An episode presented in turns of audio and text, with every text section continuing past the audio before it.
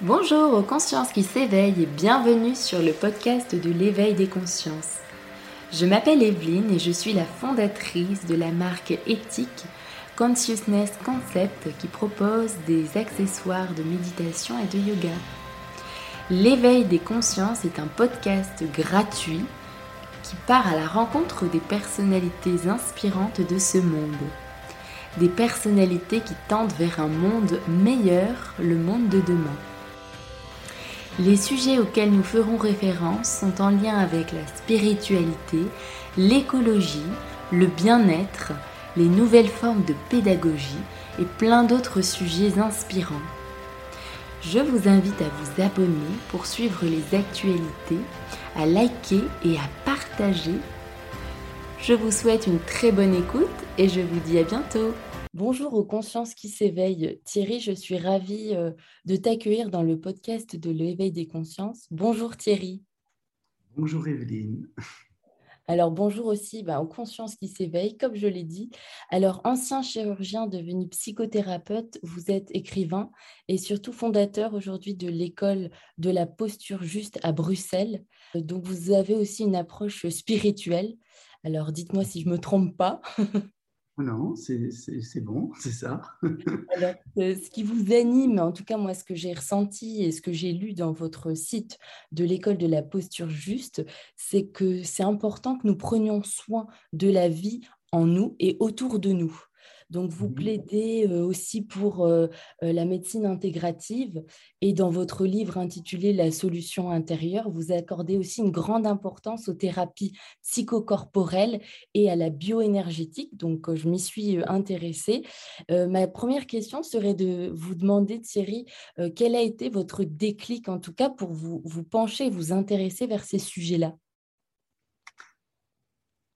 Ah, en fait, il y a deux réponses. La première, c'est que enfant, j'étais déjà attiré par tout ça, euh, par l'humain, par la diversité de l'humain, par la diversité des cultures, à la fois euh, sur la planète, mais dans le temps, j'étais passionné par les cultures antiques et je me rendais bien compte qu'il y avait des, valeurs, des, façons de, de, se voir et de voir le monde qui étaient peut-être plus justes que celles que nous avons aujourd'hui. Et mmh. donc, euh, c'était vraiment, ça m'habitait depuis tout petit. Et puis, j'ai entamé des études de médecine qui m'ont, je dois bien le dire, éloigné de tout ça. Mmh. Parce que j'ai voulu rentrer dans le, moule euh, où on me demandait de rentrer avec une certaine vision du monde, une certaine vision de l'être humain, une vision très morcelée, très mécaniste et, très froide, peu vivante finalement. Et, et puis, c'est seulement à l'occasion d'une crise personnelle, mhm. euh, que tout d'un coup tout ça a volé en éclats, que je suis revenu vers moi et je me suis dit non, j'ai plus envie de fonctionner de cette manière-là. Alors j'ai pas quitté le monde hospitalier puisque je pratiquais la chirurgie. Je ne mhm. l'ai pas quitté parce que je ne voulais plus pratiquer la chirurgie.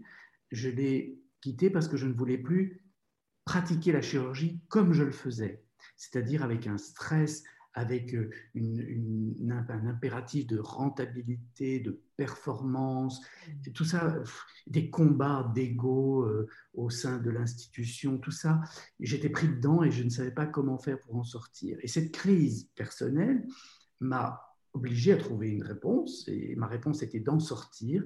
Et alors, toutes mes passions de jeunesse sont revenues, tout cet intérêt pour la diversité culturelle, pour d'autres façons de soigner, du coup, euh, a fait que voilà, tout s'est réouvert et, puis j'ai fait le chemin qui, a été le mien depuis.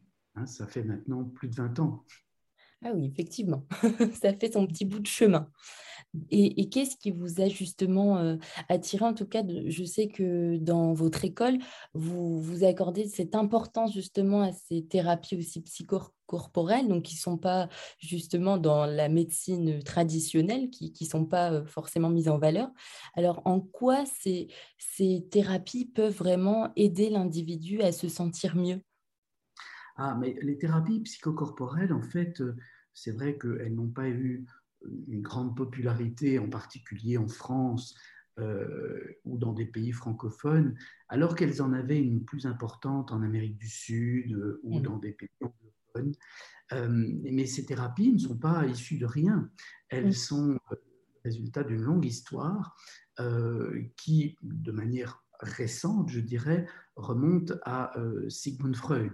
Quand Freud a voulu aborder tout l'aspect psychologique d'un point de vue qu'il considérait scientifique, euh, il a analysé la psyché, il l'a coupé en petits morceaux, puisque c'est la façon dont on fait en Occident, on coupe tout en petits morceaux. Et mhm. puis, euh, il avait des élèves qui lui disaient qu'il y avait peut-être une autre manière de faire. Et il avait deux élèves, il avait Jung, Carl Gustav Jung, qui lui disait qu'il ne fallait pas simplement s'intéresser à la névrose de l'être humain, mais regarder aussi euh, tout, tout, tout l'aspect euh, plus profond, plus spirituel, hein, l'éveil de conscience de l'être humain. Et, et, puis, euh, il y avait Wilhelm Reich, autre élève de, Freud, qui lui disait que c'était bien beau de parler du corps, de le penser, mais qu'il fallait le vivre, et que toute la vie psychologique, toute la vie psychique était inscrite dans le corps, que chacune de nos émotions et des pensées qui les accompagnent s'inscrivent dans des postures, euh, et puis quand ces postures finissent par s'imprimer profondément en nous, ça change même la structure du corps. Et donc de là est venue cette idée d'un lien psychocorporel Hein. Aujourd'hui, je trouve que c'est encore un propos très dualiste, très réductif, qui coupe en morceaux, comme s'il y avait le psychologique d'un côté et le corporel de l'autre. Mhm. Alors que ma vision, c'est une vision unifiée. On est un être qui a plusieurs dimensions. On a une dimension de la pensée, une dimension des émotions, une dimension des réactions corporelles. Et tout ça ne forme qu'une chose. Et donc, fatalement, quand euh, en quittant l'hôpital, en quittant la chirurgie, je me suis réouvert à toutes ces intuitions que des peuples plus anciens avaient. Hein, dans, la médecine hippocratique, on avait cette vision-là. Dans la médecine ayurvédique, on avait cette vision-là. Dans la médecine traditionnelle chinoise, on a toujours cette vision-là. Et donc, euh, en, retrouvant cette intuition-là de l'unité de l'être, de l'indivisibilité de l'être, inévitablement, je me suis intéressé aux thérapies psychocorporelles, puisqu'elles unifiaient ces différentes dimensions. Et c'est merveilleux, mmh parce que on voit des gens traîner dans des, thérapies uniquement mentales, hein, euh, à essayer de changer leur façon de penser, à se rendre compte d'où viennent leurs blessures, dans leur histoire, etc. Mais au final, c'est très lent et ça ne change pas forcément en profondeur. Tout simplement parce qu'on travaille dans les couches superficielles du cerveau, dans le mm. cortex, la pensée, le discours, et tout le langage que nous avons, nous, humains. Mm. Mais nous avons des couches plus profondes dans le cerveau, ce cerveau émotionnel, et puis surtout ce cerveau qu'on dit reptilien, instinctif, où il y a tous ces mécanismes de survie automatique qui sont inscrits. Et les thérapies psychocorporelles, en nous faisant vivre les choses dans le corps, en prenant conscience de ce qui est vécu psychologiquement à travers l'émotion manifestée dans le corps, mhm. Elles reprogramment le cerveau reptilien.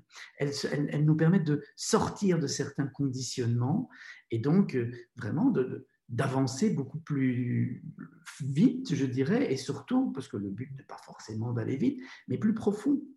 Et donc, je suis effectivement un fervent défenseur des approches psychocorporelles. Mhm. Alors, il y a toute la lignée de Wilhelm Reich qui a qui a débouché, ceci dit en passant, ça a débouché sur la révolution sexuelle, à savoir que c'est Reich, qui avec d'autres penseurs, d'autres chercheurs, euh, a amené cette idée qu'il fallait libérer les corps. Et dans la contre-culture américaine des années 50-60, il y a eu cette émergence de la libération de la sexualité qui n'est hmm. pas forcément très libéré quand je vois les conditionnements qu'on a hmm. encore par rapport à la sexualité. Mais en attendant, il y avait cette, se rappeler que nous sommes un être d'énergie, que nous avons une force de vie en nous et qu'il faut la libérer. Et la sexualité est un des lieux où on la libère. Hmm. Donc, euh, on doit à Reich, en tout cas, c'est d'avoir participé à cette émancipation. Et, euh, et, puis, il y a eu euh, un de ses élèves, Alexander Lowen, qui était médecin, avec aussi John Pirakos, qui ont continué à travailler ce qu'on a appelé l'analyse bioénergétique. Mhm. Alors, bioénergétique, c'est un mot un peu, hein, qui est d'ailleurs utilisé à toutes les sauces par des gens qui ne font pas forcément cette analyse bioénergétique. Analyse, pourquoi? Parce que bah, John Pirakos, Alexander Lowen, ils voulaient dire aux psychanalystes, ben, nous faisons aussi une analyse, hein. il n'y a pas que vous qui faisiez de la de l'analyse de la psyché, mais nous la vivons au niveau de l'énergie, euh, de l'énergie de vie, la bioénergie, mhm. l'énergie et donc, à travers euh, euh, non seulement une prise de conscience du corps, une libération du corps, des exercices respiratoires, des décharges émotionnelles qui sont accueillies, qui ne sont pas réprimées, et puis une verbalisation, mettre des mots sur tout ça, il y a tout un travail qui peut se faire et qui est puissant. Mmh. C'est très riche d'informations, mais aussi, je pense notamment aux, nœuds, enfin je vais vulgariser ça, mais les nœuds énergétiques aussi, parce que des fois on sent bien que dans le corps, on, cumule un tas de, stress, de trauma, et en fait, on sent bien des fois que c'est là.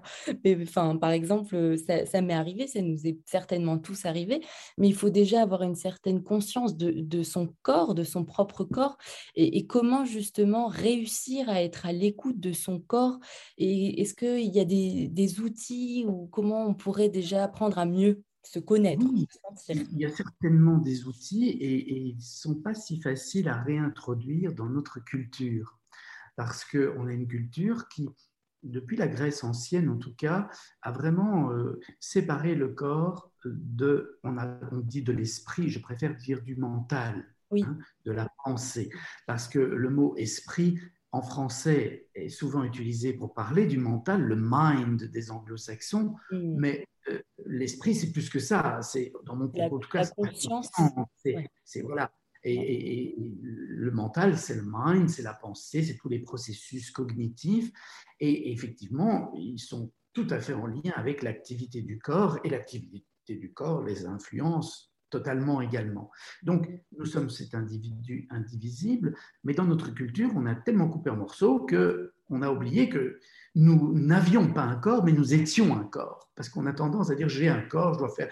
Et alors, quand on se réintéresse au corps et qu'on veut revivre plus en lien avec cette dimension corporelle, ben on voit des dérives comme, excusez-moi, mais les salles de sport, où vous voyez des gens qui se font mal pour donner une forme à leur corps, pour euh, gonfler certains muscles, etc.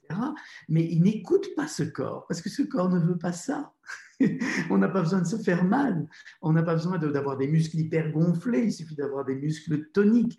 Mais donc, il y a toute une volonté encore de dominer mon corps, hmm. alors que je suis. Donc, quelque part, je me fais mal à moi-même en voulant dominer, en voulant faire mal à ce corps. C'est absurde. Hmm. Et c'est dire si c'est profondément, profondément ancré dans notre culture, cette idée que nous avons un corps et qu'on peut en faire ce qu'on veut. Alors que ce n'est pas ça du tout. Alors, c'est pour ça que ce n'est pas si simple à faire comprendre, mais il s'agit d'être à l'écoute du corps, d'entendre ses signaux, euh, d'entendre ses douleurs. La douleur n'est pas un signal euh, qui surgit par hasard. Elle demande qu'on se repose, qu'elle demande qu'on prenne soin d'une zone qui a été abîmée ou, ou surchargé. Donc, c'est vraiment une intimité avec soi que l'on va recréer. Et il est vrai qu'il y a des approches qui mm. viennent d'autres cultures qui peuvent nous y aider. Par exemple, le yoga ou le qigong, euh, le yoga en Inde qui vient de yug, yug mm. qui est racine sanscrite qui a donné en, en français joindre ou le joug. Ça, veut dire réunir. Le yoga réunit toutes les dimensions de l'être, physique, émotionnel, intellectuel et spirituel. Et il réunit les êtres humains ensemble pour former l'humanité et il réunit l'humanité à son environnement pour former le monde. C'est toute une philosophie de vie qui ne se limite pas simplement à des petits exercices. Euh, alors, bien sûr, euh, c'est important de faire ces exercices, mais il y a aussi comment va-t-on les faire? De nouveau, si on fait le yoga comme une performance pour dominer son corps, on est passé à côté de ce que ça pouvait nous apporter mm. profondément. Par contre, si on fait le yoga en prenant conscience que à travers ces postures, on va détendre le corps, le délier, on va sentir les zones qu'il faut commencer à prendre soin, à, respirer dedans pour, favoriser leur détente. Alors, on a, on a fait tout le travail qui est proposé de mm. refaire notre indivisibilité. Très bien. Alors, j'ai aussi une, question. ce qui me vient, c'est vraiment euh, le, mot euh, spiritualité, parce que c'est un mot euh, que vous évoquez souvent. Qu'est-ce que c'est, selon vous, la, spiritualité? Comment l'intégrer dans notre vie? Ah oui, Mais déjà, spiritualité, il y a spiritus. Spiritus, en latin, le souffle, l'esprit. Et je l'ai dit là tout à l'heure, pas l'esprit mental, la pensée, mais l'esprit, la conscience. Et donc la spiritualité, c'est vraiment une science, quelque part, euh, de la conscience. C'est une, profonde compréhension de l'esprit des êtres et des choses, mmh. c'est-à-dire de la conscience des êtres et des choses. Euh, c'est une dimension qui inclut toutes les autres, quelque part. Euh, puisque elle, dans la conscience, nous avons tous les phénomènes physiques, corporels, tous les phénomènes émotionnels, tous les phénomènes intellectuels, tout est dans la conscience. Celui qui, qui a déjà médité peut comprendre cela, parce que pendant qu'on médite, la première étape, c'est d'apaiser le mental, c'est de faire que le mental n'est pas trop actif, pas trop bavard. Pour hmm. faire ça, il suffit de réguler son attention, par exemple, sur la respiration. Et en régulant l'attention sur la respiration ou sur la récitation d'un mantra ou d'un chapelet, peu importe la focalisation qu'on fera pour que l'attention se régule dans le présent, le mental va s'apaiser. Et alors, à ce moment-là, la conscience peut s'éveiller. Et la conscience, elle ne, pense, elle ne pense pas, elle ne bavarde pas. La mhm. conscience, elle constate, tout simplement. Elle est présence au monde, elle est euh, accueil du monde comme il est, elle est donc euh, acceptation du monde tel qu'il est. Elle est amour, sans condition. Et c'est ce que nous racontent toutes les spiritualités. C'est que quand l'esprit s'éveille en nous, le divin, vous l'appelez comme vous voulez, et quand ça s'éveille en nous, tout d'un coup, nous devenons pleinement présents au monde, aimants du monde. Euh, nous avons cet amour qui se manifeste, et cet amour qui fait des liens sains, qui fait de la vie en nous et autour de nous.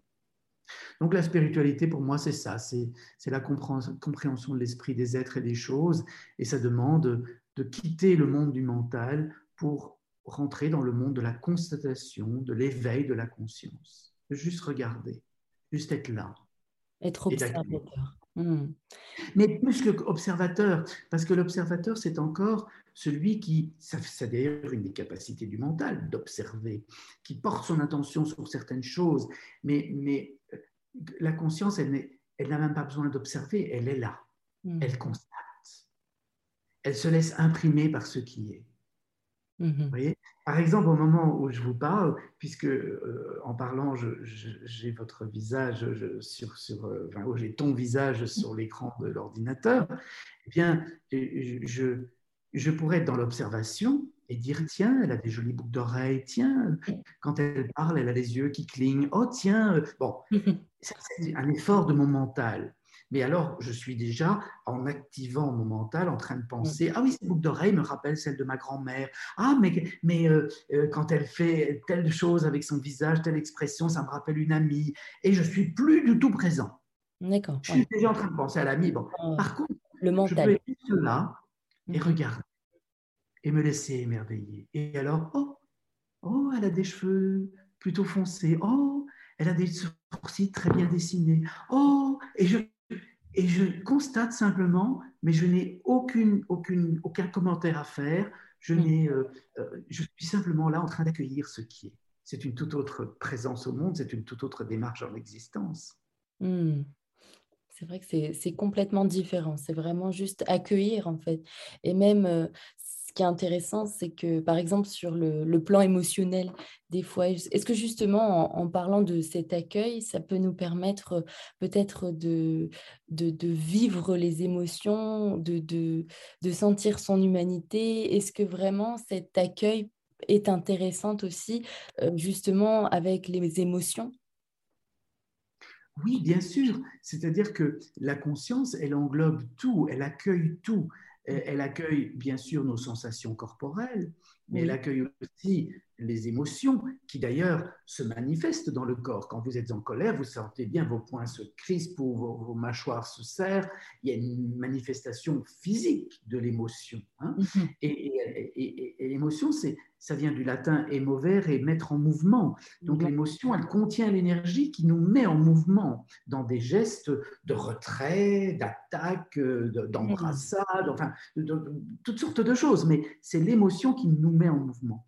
Et donc d'être conscient, bien sûr, du corps, de ses sensations, mais, mais aussi de l'émotion qui habite ce corps, qui met en mouvement ce corps, et des sentiments que cette émotion va, va euh, générer. Euh, parce qu'il ne faut pas confondre le sentiment et l'émotion. Il y a une émotion et puis il y a un sentiment qui repose sur l'interprétation que nous avons de l'émotion, sur les références que nous avons dans notre histoire par rapport à des émotions déjà vécues par le passé, les sentiments. Et ces sentiments vont alimenter une pensée.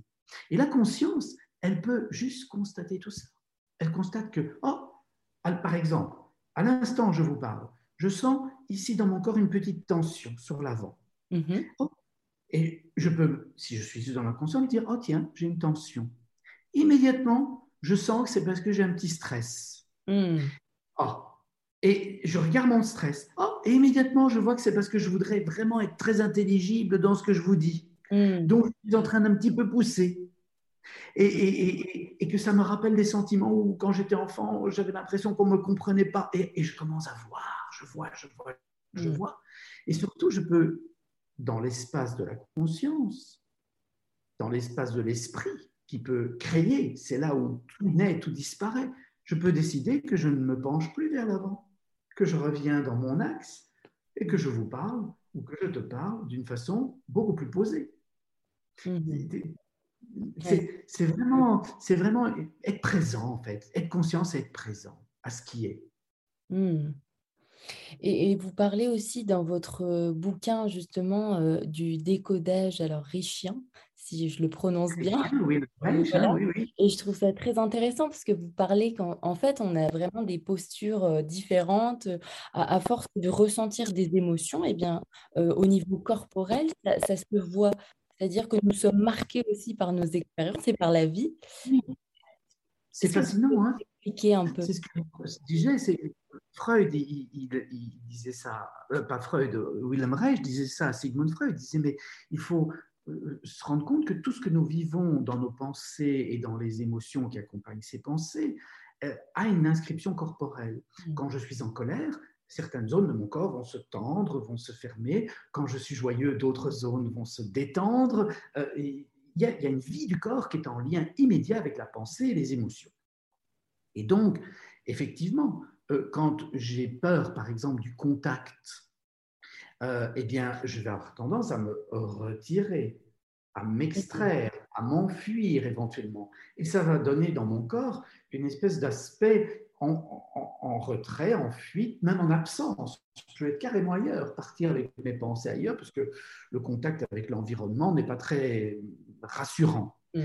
Eh bien, on va appeler ça d'ailleurs, je vais appeler ça une, une, attitude schizoïde, de schizen en grec, qui veut dire couper. On se coupe. Mais, mais, le corps va être habité par cette, ce mouvement de, d'éloignement, de retrait. Et, il va même parfois se construire comme ça. Et alors, on va voir des gens qui sont très schizoïdes, comme on dit. Eh bien, ils ont un corps un peu élancé, un peu non habité, un peu évanescent, avec des grands yeux rêveurs. Euh, et, oui, ils flottent un petit peu. Et voilà. Mm.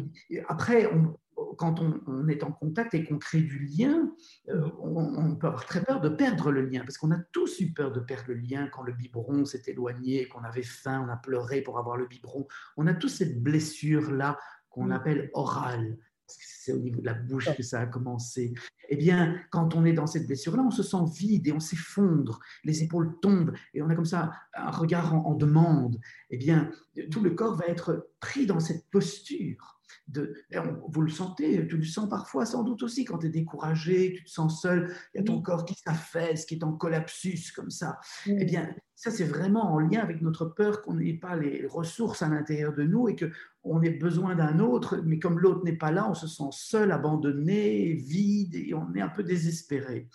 Mais il y a des gens qui, à force de, de, de se comporter comme ça, se rendent pas compte que c'est le propre de la névrose, ils recréent exactement ce qui leur faisait peur. C'est-à-dire qu'ils vont euh, tellement pomper l'air aux autres, tellement vouloir que les autres s'occupent d'eux, que les autres doivent un jour s'éloigner. Hmm. Et donc, ils revivent la blessure, ils sont de nouveau abandonnés, ils se sentent de nouveau abandonnés, et ils ont de nouveau cet effondrement.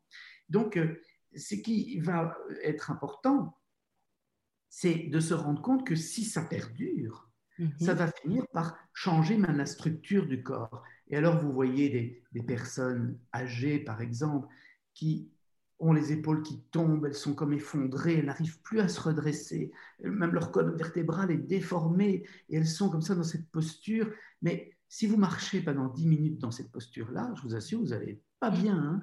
vous allez être dépressif. Hein. Dès que vous vous redressez, dès que vous vous sentez de nouveau rempli, il y a quelque chose qui change dans votre cerveau, vous vous sentez de nouveau euh, avec des ressources. Hein. Mais donc, c'est tout ce travail-là qu'effectivement, j'explique dans la posture juste parce que je me suis rendu compte que les cinq grandes peurs que William Reich a décrites et qui sont apparues au cours de notre histoire, au cours de notre développement, la peur du contact hein, qui fait qu'on se coupe, la peur de perdre le lien qui fait qu'on s'effondre, qu'on demande l'aide des autres, la peur que si on, on exprime ce que l'on est, les autres vont partir, alors on, on se ferme, ça s'appelle le masochisme, et on ne dit plus nos besoins, on souffre à l'intérieur, ou alors le besoin de contrôler l'autre par la séduction, voire par l'agression, la culpabilisation, pour avoir le contrôle sur la relation, être sûr de ne pas perdre le lien. On appelle ça la psychopathie dans le langage de Wilhelm Reich.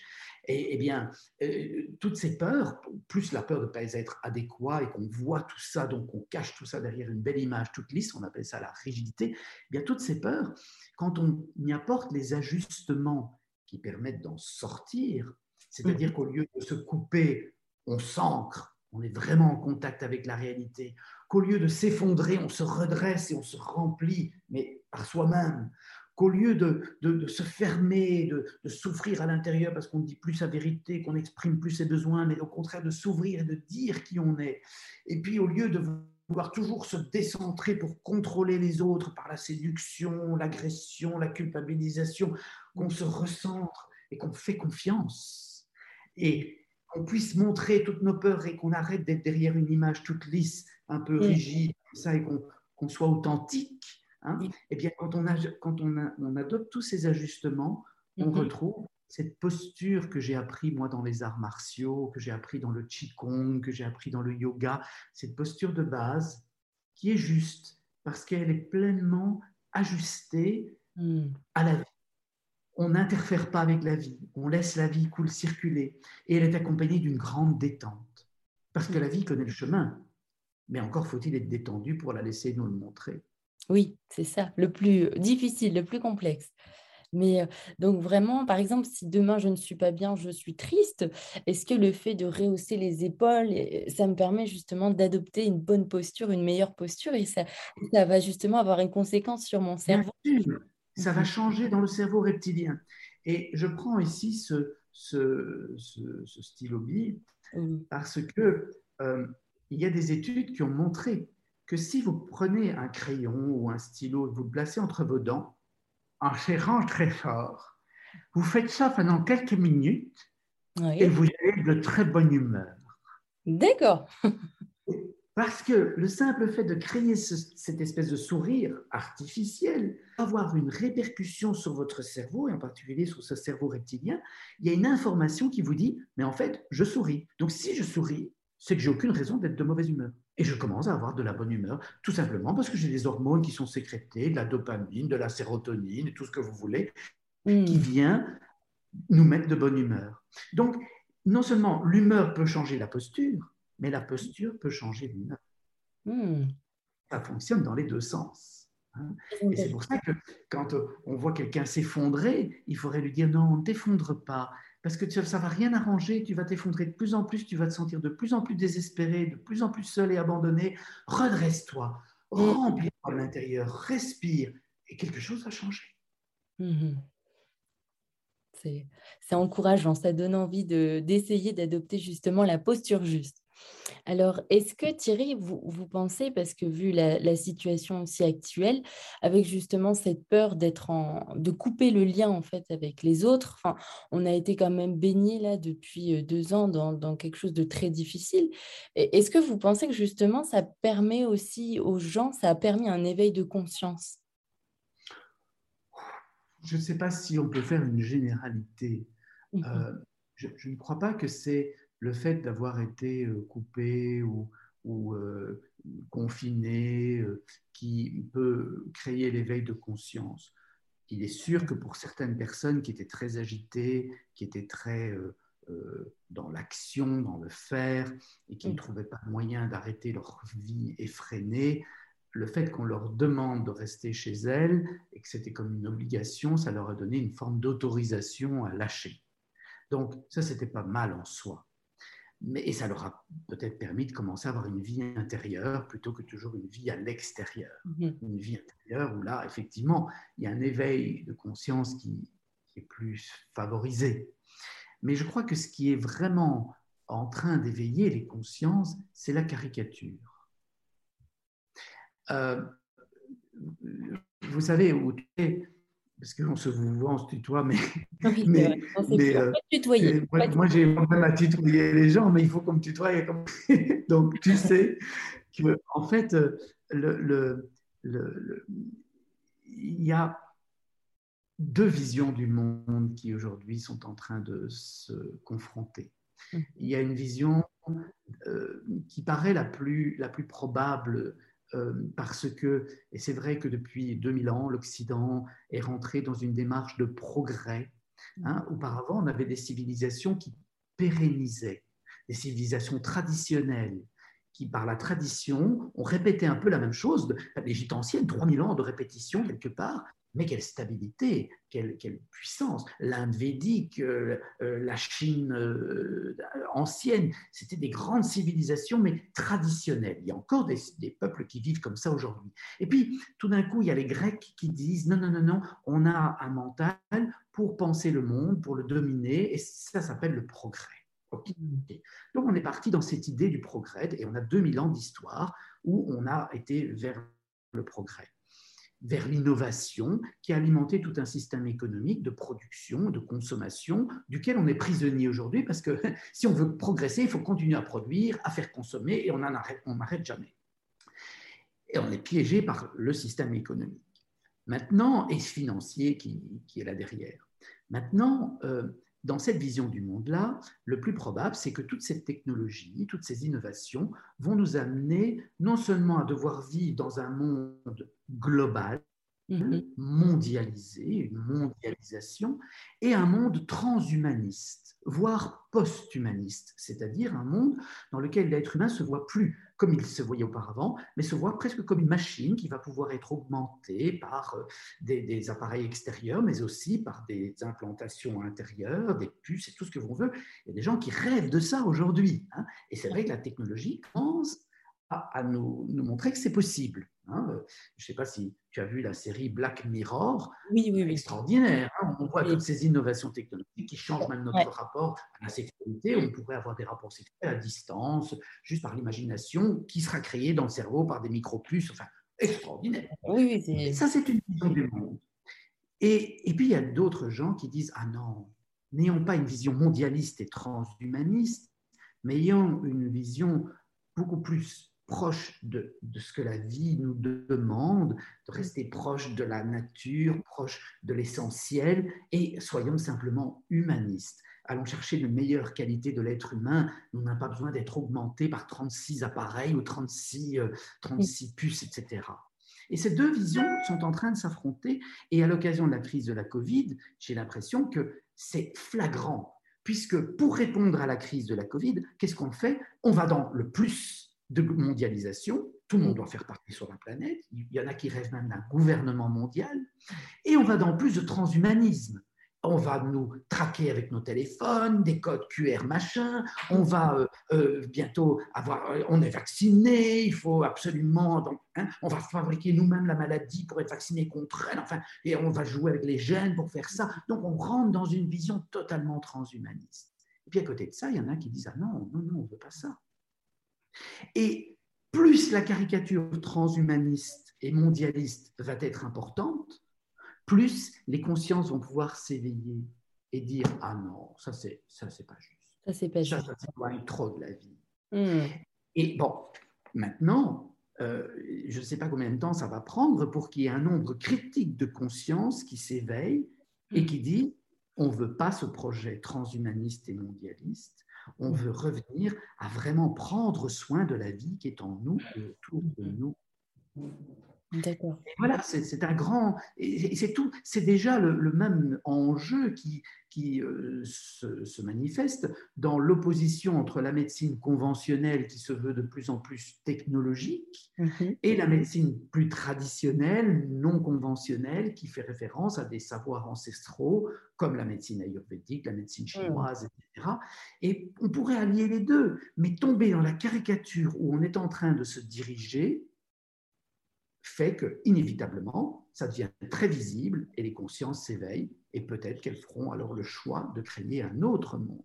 Et c'est le futur qui paraît le plus probable sera peut-être pas le futur que nous, nous aurons à subir. Car moi, je ne nous souhaite pas d'être traités comme des robots ou comme dans Matrix, comme des simples personnes à qui on, projette une, une, illusion de la vie juste pour leur prendre leur énergie.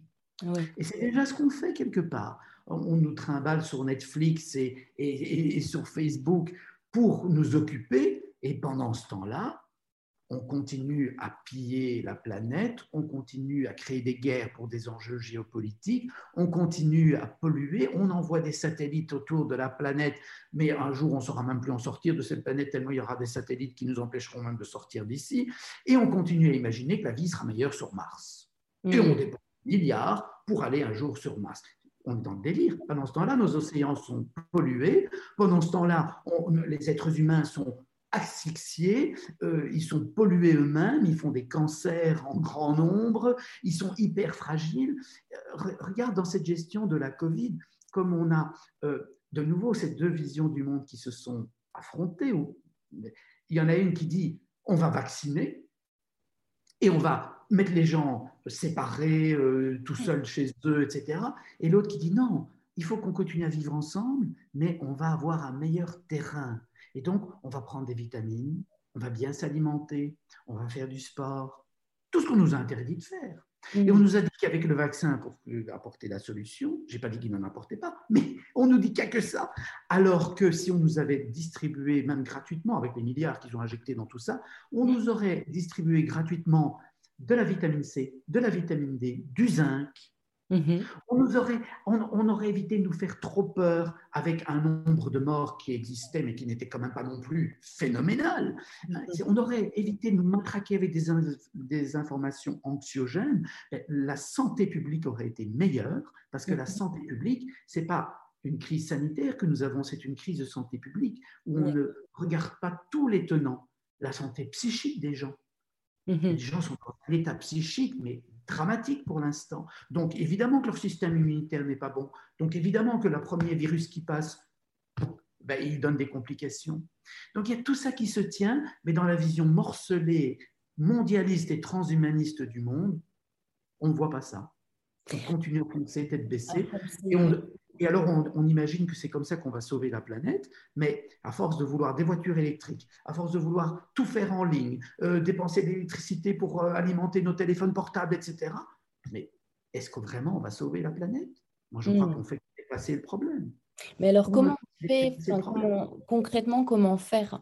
Parce qu'on en a conscience, en tout cas, euh, ceux qui en ont conscience, ils veulent agir justement pour œuvrer pour un monde meilleur. Et, ma question, c'est comment faire? Parce que ça ne sert à rien non plus d'aller à l'encontre de quelque chose, enfin vraiment, parce que c'est se faire du mal. Pas perdre d'énergie à se battre contre quelque chose, mais se battre pour quelque chose, mmh. pour, cette autre vision. Mais ça demande, je crois, euh, une grande rigueur une grande cohérence et je me rends compte que je n'y arrive pas. Euh, par exemple, nous nous parlons ici euh, via euh, Zoom, nous nous parlons via les technologies. Eh bien, si vraiment je voulais réalimenter un projet humaniste et essentiel, qui est loin de ce transhumanisme, etc., on ne devrait pas faire ce que nous faisons. On devrait dire, on, se passe de tout ça. On revit simplement dans nos communautés, dans nos proximités, on cultive dans notre jardin et on vend à notre voisin. On arrête d'acheter des haricots qui viennent du Kenya. Mais c'est le même principe. Nous nous parlons, nous, à des centaines de kilomètres de distance, mais c'est la même chose. On échange de l'information, c'est bien joli, mais d'un autre côté, nous participons à continuer à créer ce monde qui repose sur quelque chose de uniquement technologique. Et donc, il va falloir avoir beaucoup de courage. Et peut-être que nous ne l'aurons pas, mm. mais peut-être que la nature va nous y forcer. Mm. Imagine par exemple que le parc de Yellowstone explose. C'est un grand volcan, le parc de Yellowstone, c'est une caldeira. Donc, on sait qu'il explose tous les X milliers d'années et, que quand il explose, eh bien, la couche de cendres qui se répand dans l'atmosphère obscurcit euh, la lumière pendant des mois et euh, change complètement le climat, etc. Et donc, c'est arrivé déjà plusieurs fois, on en a la preuve, donc euh, ça pourrait encore arriver, ça devrait d'ailleurs encore arriver selon le, Mm. la périodicité, la cyclicité de, l'activité de ce immense volcan du parc de Yellowstone. Mais imagine que ça se produise dans trois jours.